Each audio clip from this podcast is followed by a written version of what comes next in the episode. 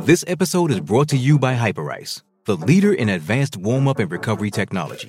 They have tons of innovative products, like Venom heated wearables to help soothe sore back muscles, Normatec compression boots to speed up recovery and increase circulation, and Hypervolt massage guns to improve mobility. Loved by athletes like Naomi Osaka and Erling Haaland. Try them yourself. Get 10% off your order with the code MOVE at hyperice.com. On this day in 2008, American swimmer Natalie Coughlin becomes the first to successfully defend the gold medal in the women's 100 metre backstroke when she wins the event at the Beijing Olympics. On this day in 2012, the Summer Olympic Games close in London, England.